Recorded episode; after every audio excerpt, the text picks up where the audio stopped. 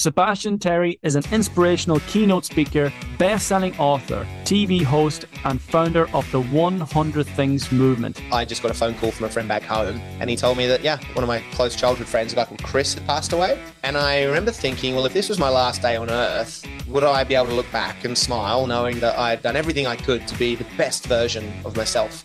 I just realized instantly that I would want to change everything. For over a decade, Sebastian has been chasing down the goals on his list and teaching others how to do the same.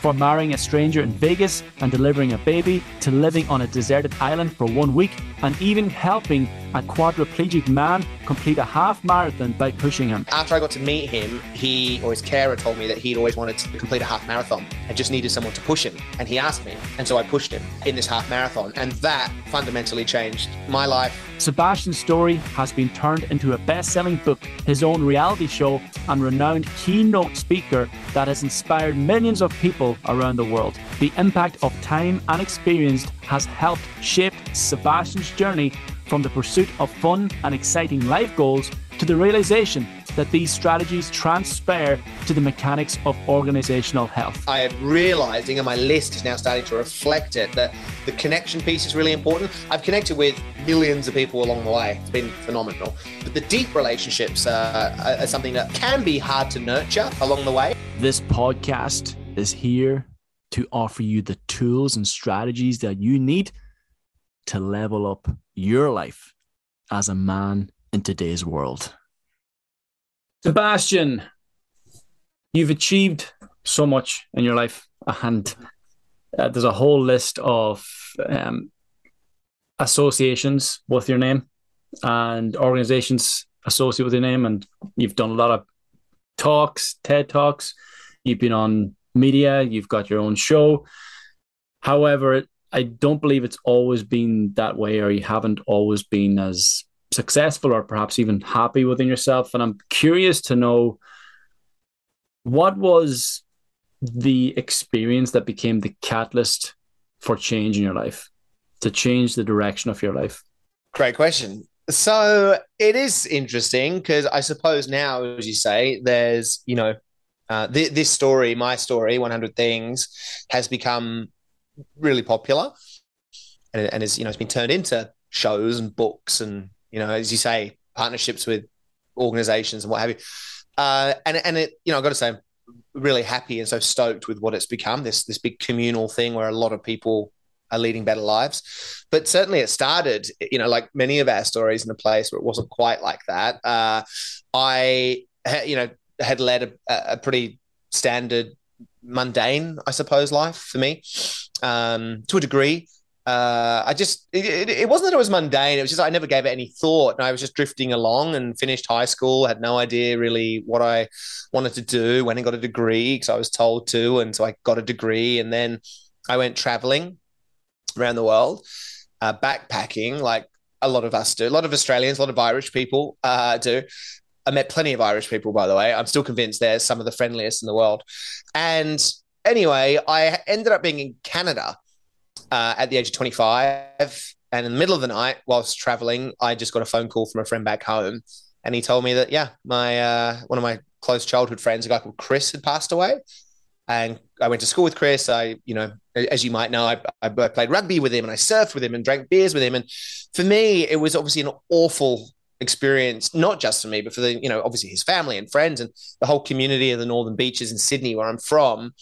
And it acted as a point of reflection, I suppose, or to use your word, this catalyst point where I just actually took stock of where I was at for the first time and just thought, how am I doing?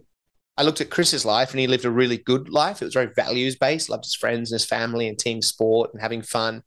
And rightly or wrongly, by anyone else's code, he was really happy the way he lived. And then I turned that question on myself at 25 in Canada. I was traveling, I had a degree, what have you. And I was like, oh, I don't even know who I am. I've got no idea who I am. I, I don't know what my values are. I don't have any meaningful goals. I don't know what direction I want to go in. I don't know what lights me up on the inside. I was really just drifting. And I remember thinking, well, if this was my last day on earth, would I be able to look back and smile knowing that I had done everything I could to be the best version of myself? And I just realized instantly that I would want to change everything. I wasn't happy, wasn't happy. And that was the moment I decided to take stock of how I was living and make a change. And that came, of course, by way of a, a bucket list, if you will. Yeah.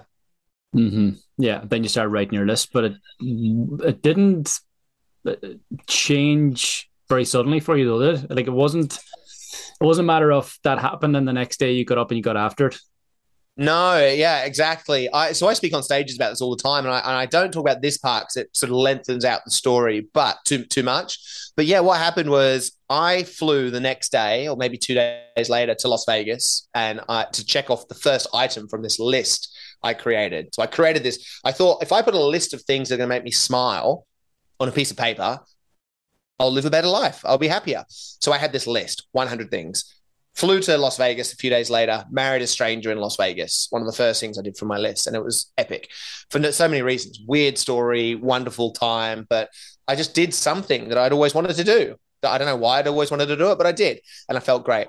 Flew back to Australia, buoyed and full of life. And then I thought, ah, I'm probably going to have to like just conform back to society. So then I flew back to Australia because I, I thought, well, I'll probably have to like, I don't know, just do the normal thing again, get a job, what have you. And I started an events company, uh, uh, an inflatable movie screen business with a friend. And I forgot about my list entirely. And so for the next two and a half years, just paid off paid off and worked towards trying to make this business successful. But I again, it wasn't really a choice. I just did it because the opportunity got put up in front of me. And uh, and yeah, I uh, two and a half years later, I remember just being dreadfully unhappy, and I burst out crying in in a, in a car one night. I, I, just came from nowhere and I thought, what on earth is this? And I realized that uh, I'd forgotten about this list, you know, this dream, this hope of trying to be better in life. And so that was actually the point where I said, right, as soon as we pay off the business, I'm out of here. And that's when I committed to my list fully without care of where it went, other than me just trying to pursue each item. So that ultimately became the catalyst. Yeah, I mean, I think it's. Have you ever heard of the Hero's Journey by Joseph Campbell? I've heard of it. I haven't read the book yet. It's definitely on my list, but I'm familiar with the story. Yeah. Uh, yeah, so it's kind of that. You know, I think it suggests that there are perhaps twelve points to becoming a hero, whatever your definition of that is. And, you know, it starts with a spark of sort of inspiration, if you will, call to action, but then you let it go, you forget about it. But then something else happens. And then you go, this is the moment I need to do. And that's kind of what that story did. And I mm-hmm. then decided to fly back to the US to start checking other things off of my list. And then I was in, you know, this unknown territory. And of course, you could look all the way through the other steps. And, you know, I, I would say that I've certainly followed those but yeah, it was there was a few points. Uh, there were a few you know really important points which all acted as catalysts. Mm-hmm. Spark of inspiration through the loss of my friend. Um, uh, I, I, failed to really use that momentum. I went back and got a job and started a, a, company, and then I broke down and I was really unhappy. And I thought, this is it. So that was sort of the final thing mm-hmm. that pushed me over the edge. Yeah, yeah, that's a very familiar approach for most people, isn't it? I mean, we all lose people in our lives, close ones in our lives, and it, it certainly puts things in perspective for us. And we think, yeah, you know what, time is so limited, and you know, only only have a certain amount of opportunities in my life. And yeah, you think about it, but we rarely act on it then. And I'm very curious as to what do you feel differentiated your approach from thinking about it, and obviously you took stock of your life, but you acted on it and a lot of people get caught there. Yeah, I think. I mean, I think anyone who does take that step, it's the same sort of mechanism and, and mind, uh, the process in, within the mind. For me, I remember specifically going, "I'm very unhappy. I want to be happier. How do I do that?" To me, it was a list, uh, and I mean, ultimately, I, I remember it was it, it, hit me so clearly when I broke down in the back of this cab and I was crying or whatever. I thought, "What's going on here?" And I and I remember thinking, "I've got this list." If I just put all my energy that I'm putting into work right now, I was on there every day. I was running this business that I didn't enjoy. If I just like refocus that energy into my list, and I, I had actually had a, a, map on the wall at the time of all my goals on a, on a world map, and I, and I thought if I just put it into that, and I just kept on looking at it the whole day, over one day, I just kept on looking at it. I just remember thinking, oh, I'd be unstoppable. I'd be happy. If I committed to being happy, I'd be happy and that was it. So I, I just did, and it didn't make any sense to anyone else. my best friend at the time. Well, no, sorry, my best friend still, um, and my business partner at the time. Uh, he said, "What on earth are you doing? This doesn't make any sense." My family even had, you know, that it didn't make sense. Why would anyone? Back then, people weren't sort of doing bucket lists. I think now there's a lot more people doing that stuff, and um, but yeah, it didn't make any sense, and, and I just did it. And you know that feeling, and I'm sure you know anyone listening has had that inner feeling before. Oh, that makes sense to me. I should just do it. And some of us do, and some of us don't. And I just decided to, like a lot of other people do, but unfortunately, more people don't. You know, I think at the end of the day, we regret the things that we didn't do much more than the things that we did do. I've, I, I've actually got a, a good friend of mine Ben Nemtin, who's also got an incredible list of 100 things. Um, and I, you know, I, he said something to the effect of, we, in the short term, we regret the things that we do. In the long term, we regret the things that we don't do. And, and I, yeah, I, am just so happy that I did all that trigger. And as soon as I did, I felt good. And suddenly there was a, a flow, if you will, of things that just made sense and linked. Do you know what I mean? Of course. You say that you wanted to start doing things that will make you happier what did that mean for you?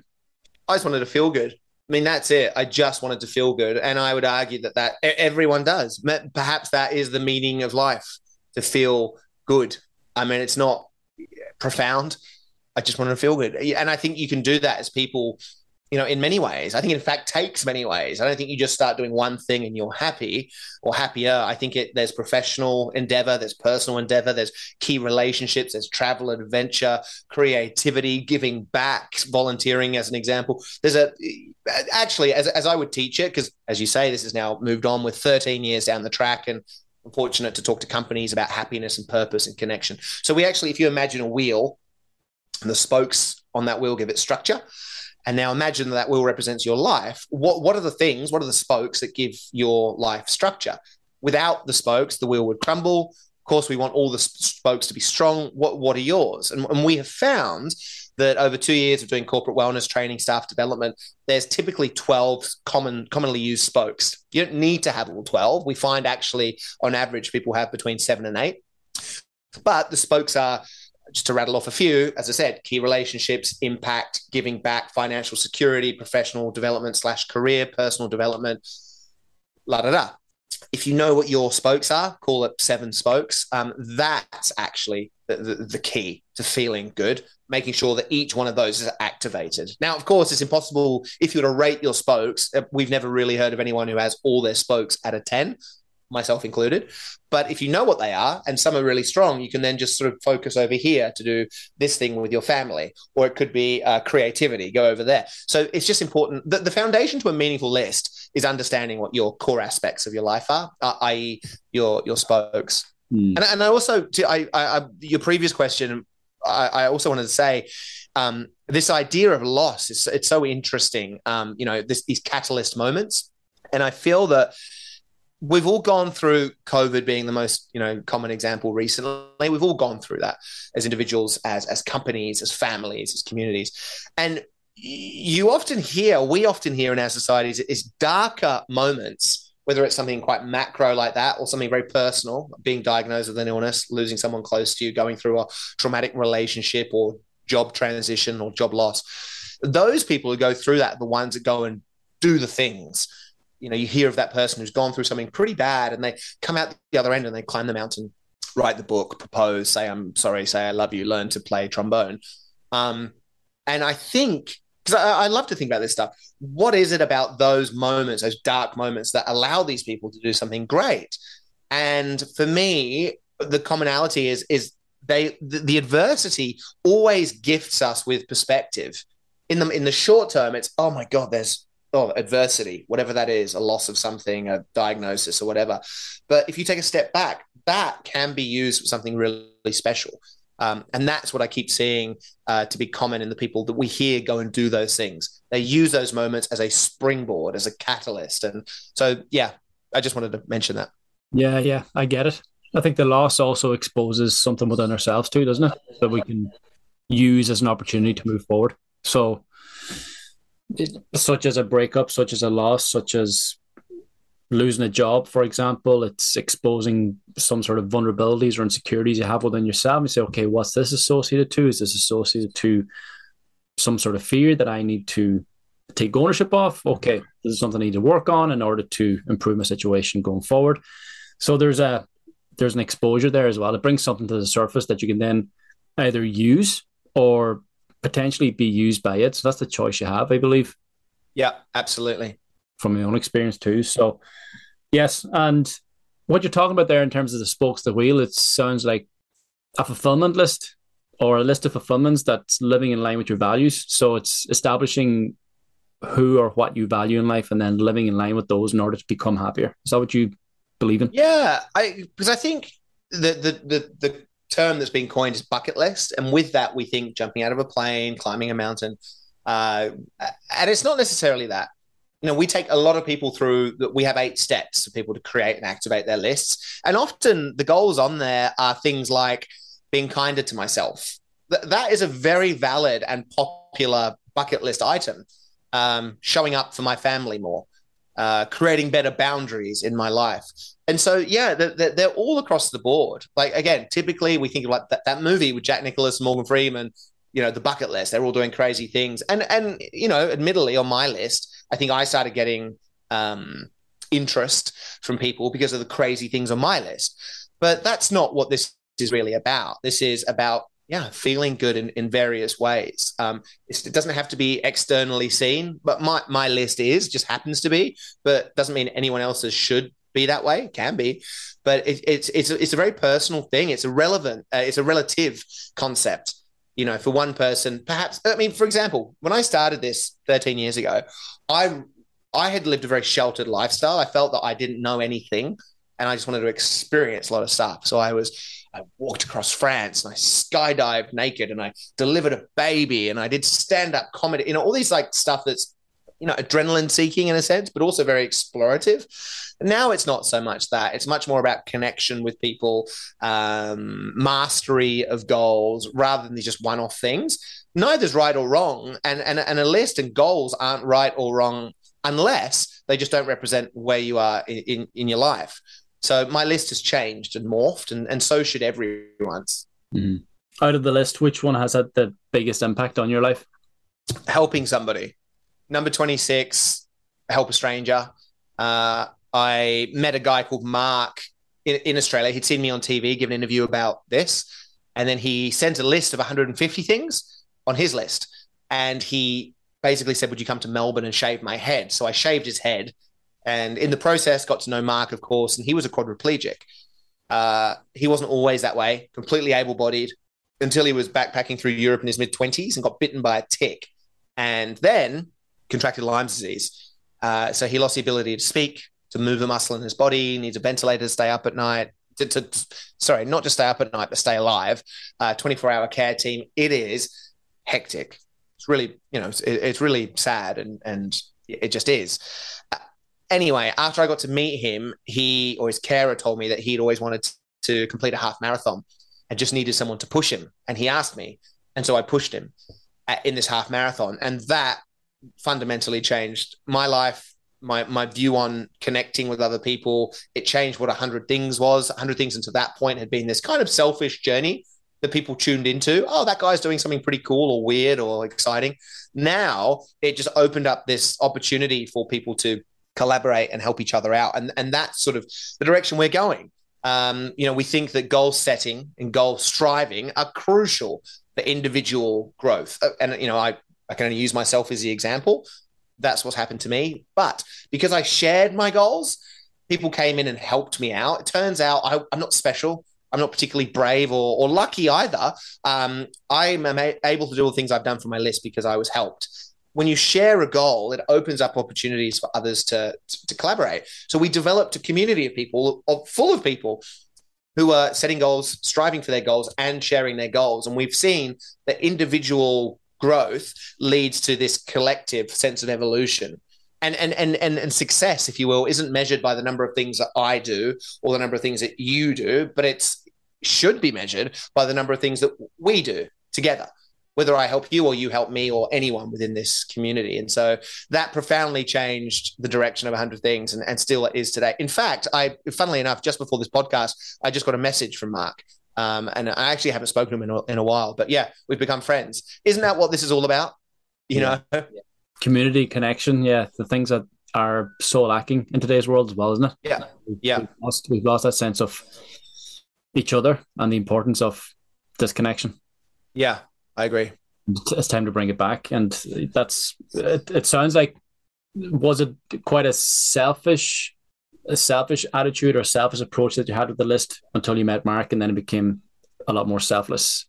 Yeah, but but I also think that the, the, there's such an importance um, of, of sort of emphasizing the necessity of doing things for yourself. We're not given permission necessarily to think about ourselves. We're always told from a young age, do this, do this, do this, do this. Finish high school, get a degree, go and get a number of jobs, a career, earn money so that you can do this and retire and then, you know, die, which is not wrong. But it's we're always generally following the the, the blueprint. Um, I think that there's opportunity to, to think externally to that. I, I, think that unless you, you know, that I, I, when you get on a plane, they'll say an oxygen mask will fall from the ceiling. Put yours on first before helping anyone else, including your children. That's what they will say.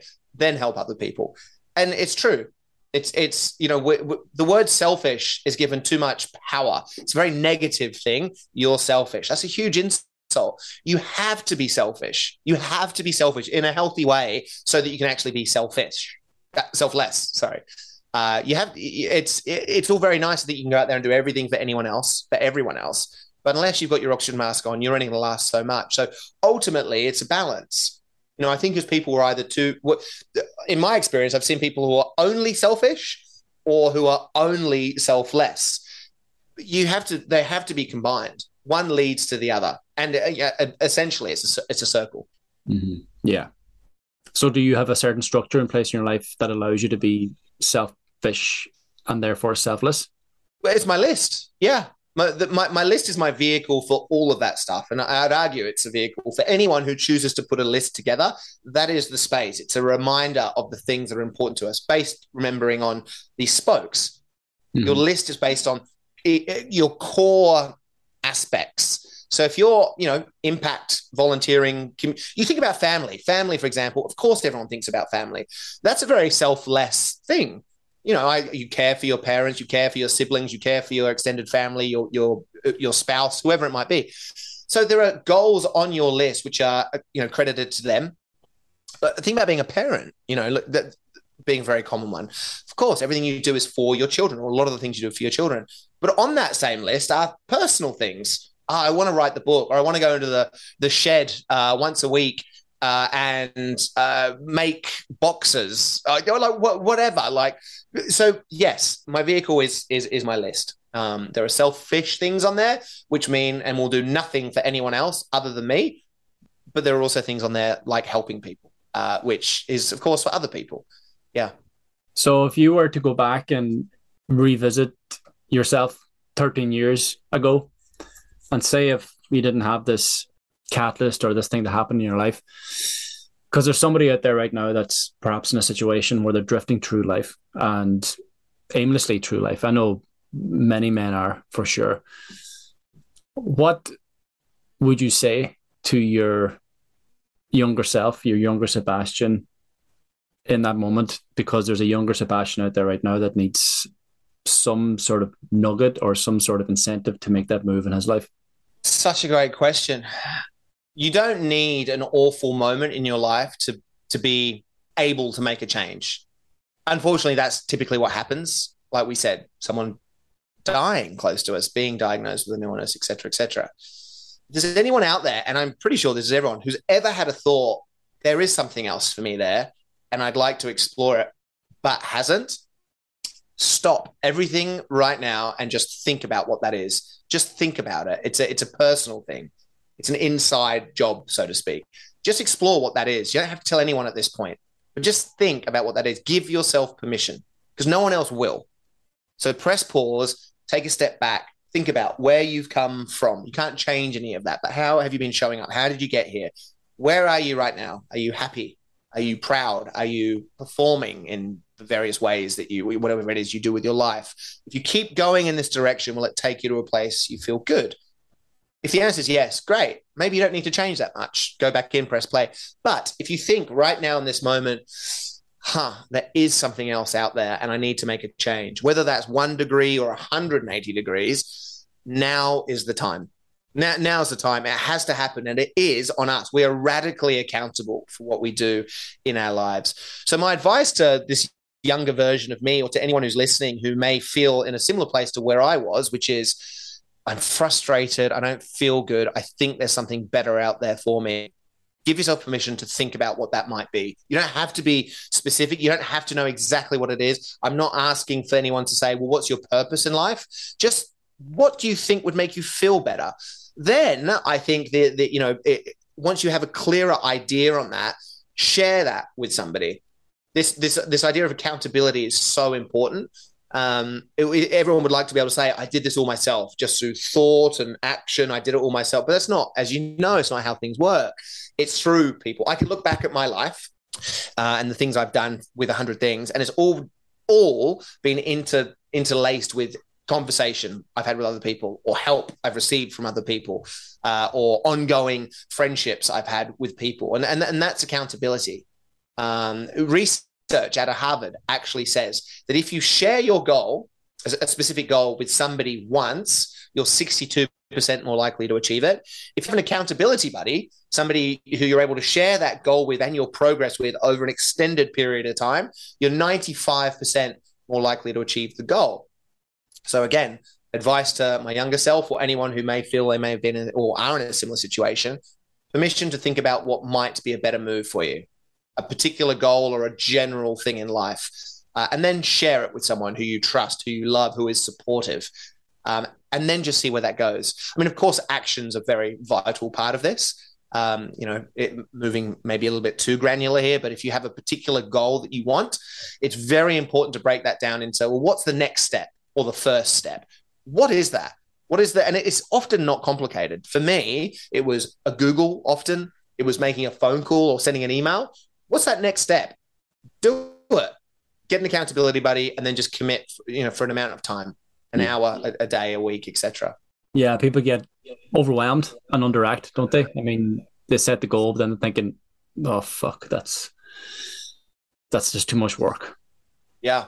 So it's to break it down into small, manageable pieces and just work on that yeah, I think if anyone looks back at anything they've ever done in their life and you go all the way back to the very first thing, the very first thing that you did, it's always a tiny, tiny act, usually. Mm-hmm. Um, again, for me, of all the things I've done on my list, I mean, you know, uh, visiting an inmate on death row seems quite wacky and weird and bizarre and outrageous to many people. And I'm often asked, well, how did that even happen? Well, after I identified that I wanted to speak to somebody on death row, I just thought, well, how would I do that? And I Googled it. And I just Googled death row pen pals. Anybody could do that right now. And you are met with multiple websites, databases of people uh, from inside with their direct addresses. And I just saw, I read through a bunch of profiles. I picked one guy called James and he had an address. So I just got a piece of paper and a pen and just wrote him a letter and then sent it. And it all seemed so weird because it's it's sort of out of the box, right? You when you start doing these things that you really want to do, it feels different, especially if you're coming from a place of having not been, you know, d- having not sort of followed your dreams for a while. And then I got a response from him. A guy in death row wrote a letter to me as a response, and then it suddenly doesn't make um, it, it doesn't sound as bizarre as perhaps it did to you because you see that there's a ripple effect, there's a there's a reaction. So yeah, it's all about making that first step. I know you spoke to this this guy in death row for over five hours. What were some of the, or maybe was one of the biggest takeaways that you took from that conversation? Uh, freedom, to be completely honest. Yeah, I spoke to him for, as you say, five, five and a half hours through a you know reinforced glass and bars. It was you know with a telephone on my, my side and his side, just off a movie, right? Uh, and he had, of course, quite a what would you call it? I mean, a crazy story, let's say, and a lifestyle in general. And and my my whole reason for wanting to, to do this was I just wanted to chat to someone who had had not only a completely different life to me, but somebody who was in a completely different situation currently to me. And of course, that was that was James or J-Lock as as he wanted to be called. So yeah, uh, we chatted for a while, and after just sort of sharing back and forth, I guess I guess two things. One was he kept referring to all these girlfriends he had, these like pen pal girlfriends. and I mean, those stories are really funny in themselves, but relationships are really important. We all want to feel connected to something, even when you're in a, a hole in the ground for 24 hours a day. And it's really important still. That's one thing. But separately to that, I remember leaving, getting out, and it was a boiling hot day in, in Oklahoma, this small town called McAlester. And I got to uh, my car that I'd rented in the in the parking lot, and I just took off my shirt and I took my jeans off. I was in a pair of underwear. I know how weird this sounds, but I I was just appreciating my freedom, my ability to walk outside. I could have gotten that car and driven anywhere. And that was astounding to me in that moment, having just spoken to a guy who, as I said, lives lives five levels underground uh, and isn't allowed out. Yeah. Yeah. That is a perspective shift for sure because we all think we're caught in these boxes. Um, a lot of people feel, I'm sure, like J-Lock does, we feel trapped. I can't do this because of that. I can't go there because of this or them or and it, it's pure like mental construct. The reality is anybody right now could make a huge, a meaningful change in their life through one decision, and we tend not to even though we know many of us that that decision is a good one for us, we don't, and we feel trapped. But we're not. We're absolutely not. We're, we're one decision away from changing our lives. And and and also, I, I read this book, uh, Atomic Habits by James Clear, recently. I don't. Have you read that? Yeah. And I, I haven't actually quoted this before, but I, correct me if I'm wrong. I'm pretty sure he says something to the effect of radical change. Oh uh, no, meaningful change doesn't need radical change. Mm-hmm. Does that did that that was from there, right? That rings a bell. It's a couple of years since I, since I read it, but yeah. Yeah, but but meaning, so people might look at my life uh, again, just as an example, and go, "Wow, that's so interesting. That guy's pursuing his list. He's out there doing all these things. Uh, what? How crazy! I could never do that. Yes, you could. You could very simply come up with one goal that's meaningful to you, and then send an email or Google and your life will change. And it's addictive as well. I mean, this is the other thing. When you start doing things that you really enjoy, serotonin and dopamine get released into your body. I'm sure you know this. Many people do, but that you know, loosely they're called pleasure chemicals. They make us feel good. They make us feel motivated. It's, it's actually quite from the, from the um, dopamine point of view. It's a very addictive feeling. You feel like you can run through walls. Serotonin again released when we strive for a goal make us feel better. They give us confidence. It actually regulates anxiety. It reduces depression. These things the, these pleasure chemicals are released not just when we achieve a goal but from the moment we set a goal and, and all the way through the goal striving process. So once you make one decision even if you write down a goal you'll find that someone will be smiling or at least feeling better internally going huh there it is. I see it and and so that that's those pleasure chemicals. So yeah, the more you start doing this stuff, the more your life will change. Yeah.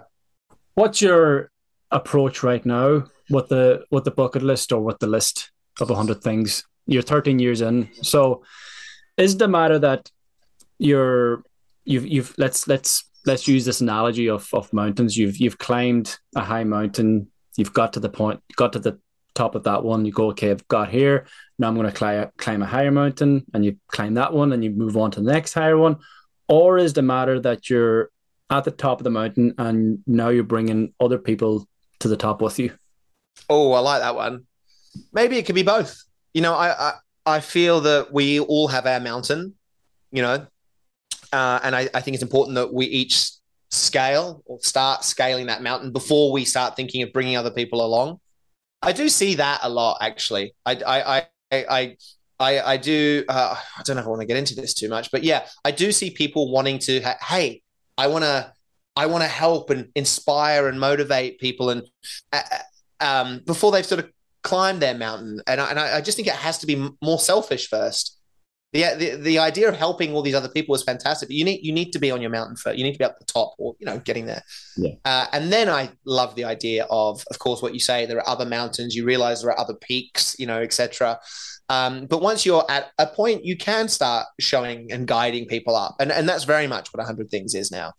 It started off as one person, me, with a list you know, we now have this community of people who all have their own mountains. They're identifying which peaks they want to get to.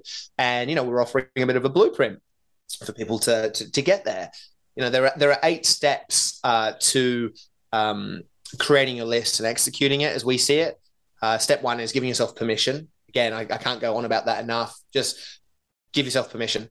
Be where you are right now. Think about where you'd like to be. Give yourself permission to think about that. Reflect on your life. Where have you been?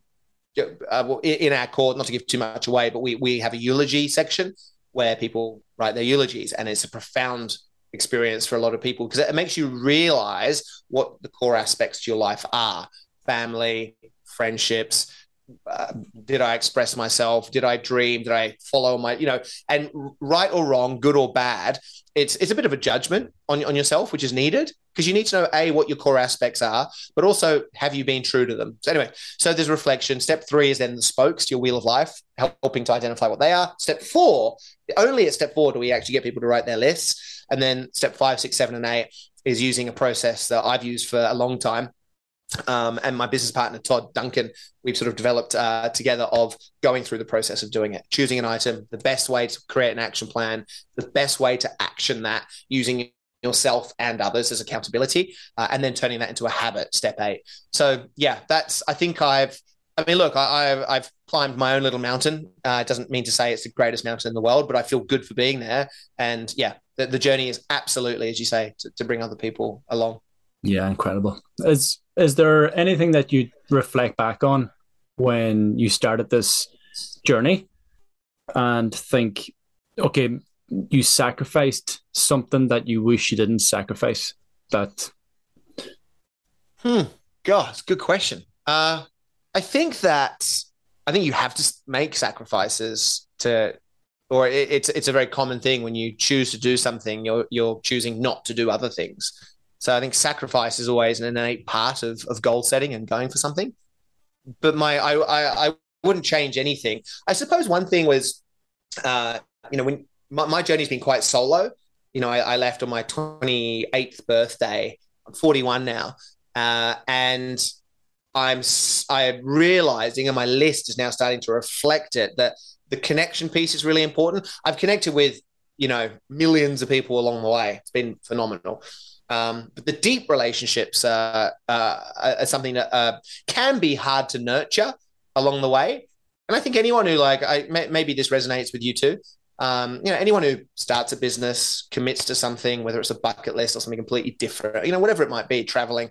The the, the shallow relationships are, are, fine and needed at times too, of course. But the deeper ones are the things that give life longevity and uh, you know dare I say purpose and allow allow us to live longer that that sense of community um, and so yeah I you know I I think that's something that I'm I'm just now realizing mm-hmm. more and more you know um, so it's not that I sacrificed that in the first place because I think ultimately to do my list I couldn't have really stayed entrenched and embedded within many relationships but um, th- that's something I, I now strive for you know depth of conversation presence in a moment with somebody. Um, yeah, which is interesting. You know, I do a lot of speaking now, and so I'm traveling a lot. I, am flying to um, a place in Mississippi in a couple of days called Biloxi. Uh, I, I, have no idea where this is, but you know, you're on the road a lot. And so, one thing, certainly with the speaking community, I've got a lot of very good friends who are fantastic speakers. You know, there, there's a sense of loneliness in there too.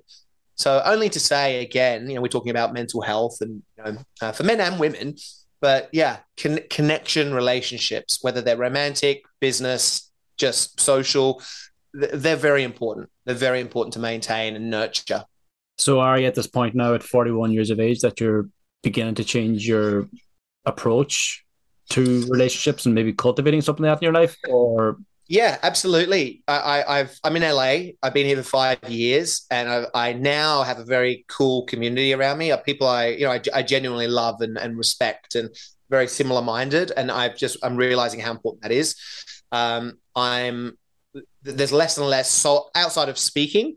There's less and less solo travel, um, uh, which which I love. Sometimes I do enjoy. I just went to Paris to France to, practice my French. That's on my list. I did that solo, but I'd be very happy to do that with someone as well. Um, but also, you know, romantically, I'm single. I, I, the idea of having a family and kids is that that's really exciting to me.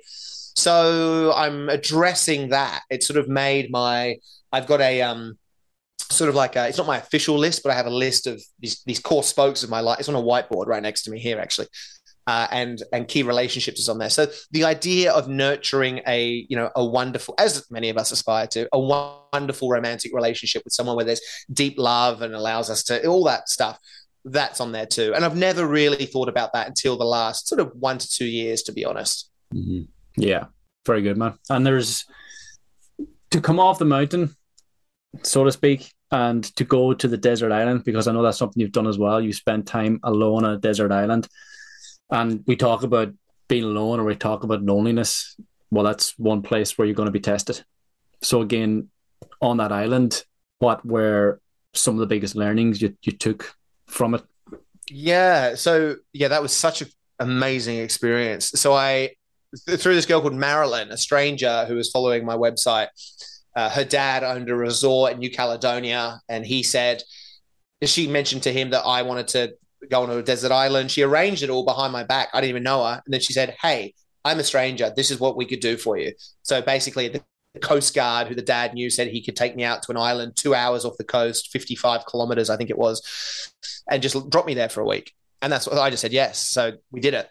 And I was on this island, and it's interesting. I, I was there for seven days by myself, and it was frightening. Uh, it wasn't about the survival. It wasn't like a Bear Grylls esque kind of thing, you know, trying to you know, fashion a hammock out of a coconut or, you know, uh, or whatever. It was more about just being alone. And because I, I went to school straight to university, played a lot of team sports, and I just hadn't been by myself. And so, yeah, in terms of learnings, I'm not sure. I, I feel like the experience itself was was amazing. One of the most memorable things I've done. But being comfortable with yourself, it did make me, you know, introspect on my life a lot. Um, that and being silent for a week, which was on my list too there was that. Our minds go so quickly, and we feel like there's so much we should be doing. There's so much that we need to keep up with. We talk about social media. Um, there was none of that on the island either. A reminder to other people who may have been like I thought back then. You, you sometimes feel you have to keep up with the Joneses. You have to be. You have to check. You don't. You could lose your phone, be out of Wi-Fi, don't have any technology. You could be by yourself, and you will be fine in fact, I'd argue not only be fine, you'll be better. It allows you to reset. I've got a really good friend of mine, Jesse Israel. He's a he's a meditation coach. He's an amazing guy. He does this thing called the Big Quiet Mass Meditations. Uh, he's just toured with Oprah just before COVID, um, and he every I think six months takes a week to ten days by himself somewhere with no technology, just uh, essentially camping. And uh, he, for him, and he's someone to, to listen to, he says it's the best reset you can give yourself, and it you, you become recharged and all that sort of stuff. So, lesson from the island, nothing specific other than a amazing reminder that it's important to switch off. It's important to go inside and just see what's there. And, and it was that I didn't I don't think I I won't say that I came off the island and suddenly I had life figured out or I knew at at a far deeper level who I was but it's just important to just kind of check in and know that you're doing just fine. Did you use any tools in the island, such as a journal or meditation? I no, I don't meditate so much, although I do want to get into it uh, more. Um, I I had a GoPro, uh, so I filmed it, and I found that I sort of began thinking of this GoPro almost like a Wilson from uh, um, what's that movie Castaway with Tom Hanks. Yeah, so that was kind of like my French like GoPro, and then I was also finishing my book, and so I was I was writing as well. So there was like an outlet there. Um, on top of that, I had a machete to cut coconuts. um, but yeah, it was yeah, it was uh, yeah, it was, a, it was a great experience. It was yeah. a great experience. I think everyone should be alone. Ironically, at the same time, I say everyone should be with you know we should be nurturing and developing and dropping into deeper relationships, but I, as you know, it, th- there's a bit of both. You need to be by yourself to be. is not that like this wonderful dichotomy in life? You you need to be by yourself to be able to be with other people. You know, you need to think about yourself and have selfish goals so that you can be selfless and of service to people. There's there's often these sort of the, the dark and the light, the, the noisy and the quiet. They they they go hand in hand. You know. Yeah, that's basically my morning routine: is journal, peace, quiet, alone, and that's my time to be selfish so I can then be more selfless for others throughout the day. So it's checking in with myself before I start checking in with everyone else and to make sure I'm at a good energy level and I've addressed all of my, well, most of my shit before I take on the challenges of the day. And again, that brings me on to the next question. Is there anything from your list that you now apply to your life on a regular basis? That became um, that became a habit or became part of your routine? Huh. Well, a lot of them were sort of experiential. Let me think. Uh, that's a good question. I did stand up comedy and I really liked that. And I ended up doing that for a little while, which was great. I think, I mean, the whole premise of the list is to feel good. And I, and I think, you know, the ultimate, for me, the ultimate sort of sensation is feeling happy, you know, whatever that is. Uh, there's a lot of literature on that contentment, fulfillment, happiness, etc. Short term, long term, but whatever. Let's just say all of it. And then I think laughing is an important part of that. That to me is like the physical manifestation of everything. If you're smiling slash laughing, something's good. And so I try and do that in everything I do. Um, from speaking, I you know I, I love I, I, love relaying a message that I think might impact someone, um, but I also love making that person laugh, uh, and I love laughing at other people. Um, so that's the, I just try and have fun in life. You know, we can take it way too seriously. Um, I, I, never quote anyone. For some reason, I've woken up today feeling like quoting everyone. Is it an Oscar Wilde quote? Is it something like "Don't take life too seriously"? No one gets out of it alive. Or yeah, yeah it, it's so true. And like, I here's another thing. we do take everything so seriously, and it's you know, and if we just again just go back to that point, I think it's important. You hear of someone being on their deathbed and then is often the first time they ever reflect on their life and, and that shouldn't be the case. It shouldn't be the case. There's an Australian palliative care nurse called Bronnie Ware. Um, so she looks after people who are at the end of life uh, and then they pass under her sort of supervision, I suppose. And she wrote a book called Regrets of the Dying. And for anyone who's interested, they should. Have you heard of that book? I've heard of the book. Haven't read it yet. No. So the five most common regrets are: I wish I'd lived a life true to myself, not a life expected from others fair enough. I wish I'd worked less. I wish I'd let myself be happier. I wish I had expressed myself more. And I wish I had stayed in touch uh, with with people close, loved ones, etc.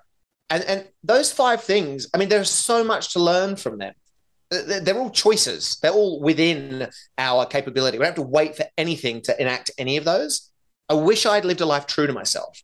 That is knowing what you want to do, setting a goal, a number of goals, pursuing them that, that are true to you. Don't do things that other people want or expect you to do.